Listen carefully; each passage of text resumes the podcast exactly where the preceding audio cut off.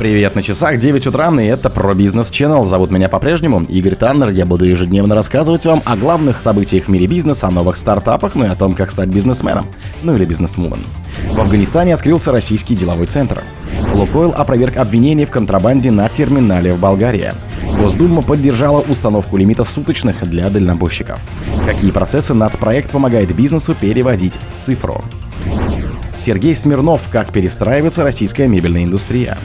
Путин напомнил, как спорил с главой Минтранса из-за западных самолетов.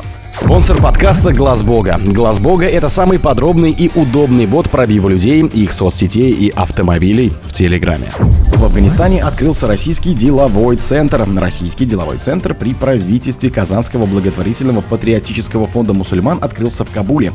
Россия стала первой страной, открывшей деловое представительство в Афганистане, сообщил генеральный директор фонда Рустам Хабибулин.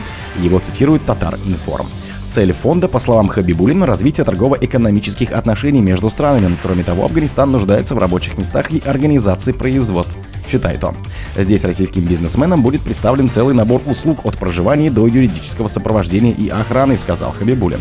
Он также заявил о готовности инвестировать в афганскую промышленность. Первый свое представительство на базе российского бизнес-центра в Кабуле открыла энергокомпания из Татарстана Кэр Холдинг. В августе 2021 года к власти в Афганистане пришло запрещенное в России террористическое движение «Талибан». За год торговый оборот между странами вырос до 170 миллионов долларов, передавало агентство Tolo News со ссылкой на торгово-инвестиционную палату Афганистана страна.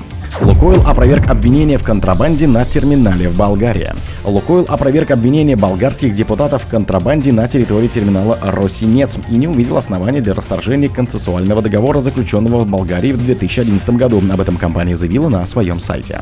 Компания всегда полностью выполняет свои обязательства по концессионному договору, заключенному с Республикой Болгария в 2011 году сроком на 35 лет и не видит оснований для его расторжения, говорится в тексте заявления.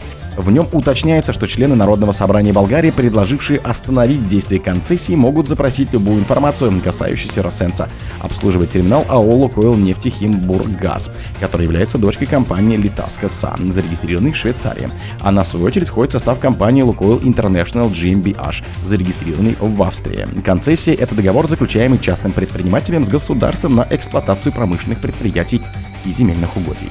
Госдума поддержала установку лимита суточных для дальнобойщиков. Размер суточных выплат для дальнобойщиков, с которых не будут уплачиваться налоги и страховые взносы, ограничит 700 рублями при поездках по России и 2500 за рубежом.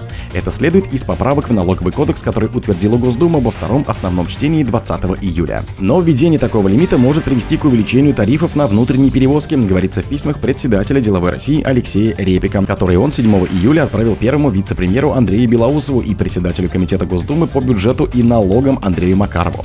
Предельный размер суточных 700 рублей на сегодня является недостаточным для покрытия возникающих расходов водителей автотранспортных предприятий.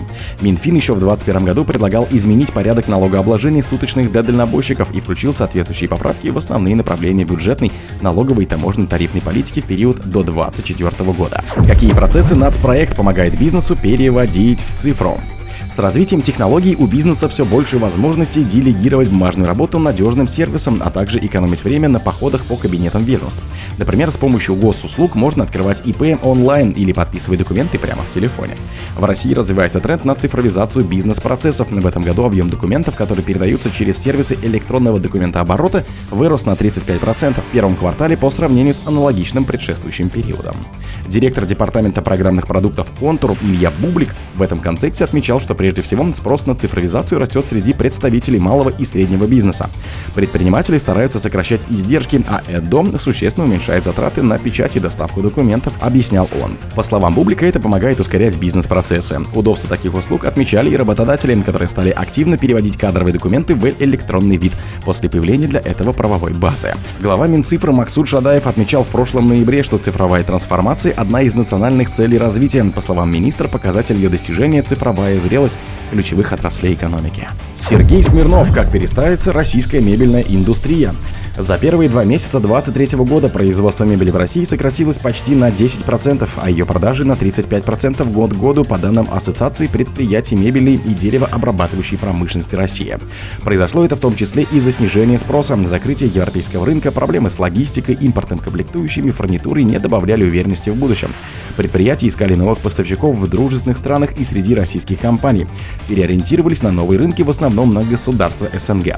По данным АМДПР, сокращение мебельного экспорта в 2022 году на 39% не могло не сказаться на производителях фанеры, древесно-стружечных плит и плит из мелкодисперсной фракции. Снижение объемов их производства в отдельные периоды превышало 40%. Путин напомнил, как спорил с главой Минтранса из-за западных самолетов. Президент Владимир Путин на совещании с членами правительства напомнил главе Минтранса Виталию Савельеву, как спорил с ним на тему закупки самолетов, когда тот руководил аэрофлотом. Савельев, среди прочего, рассказал о росте цен на авиабилеты и привел данные Федеральной антимонопольной службы, по которым с января по май 2023 года он составил 6,2% в среднем по всем авиакомпаниям.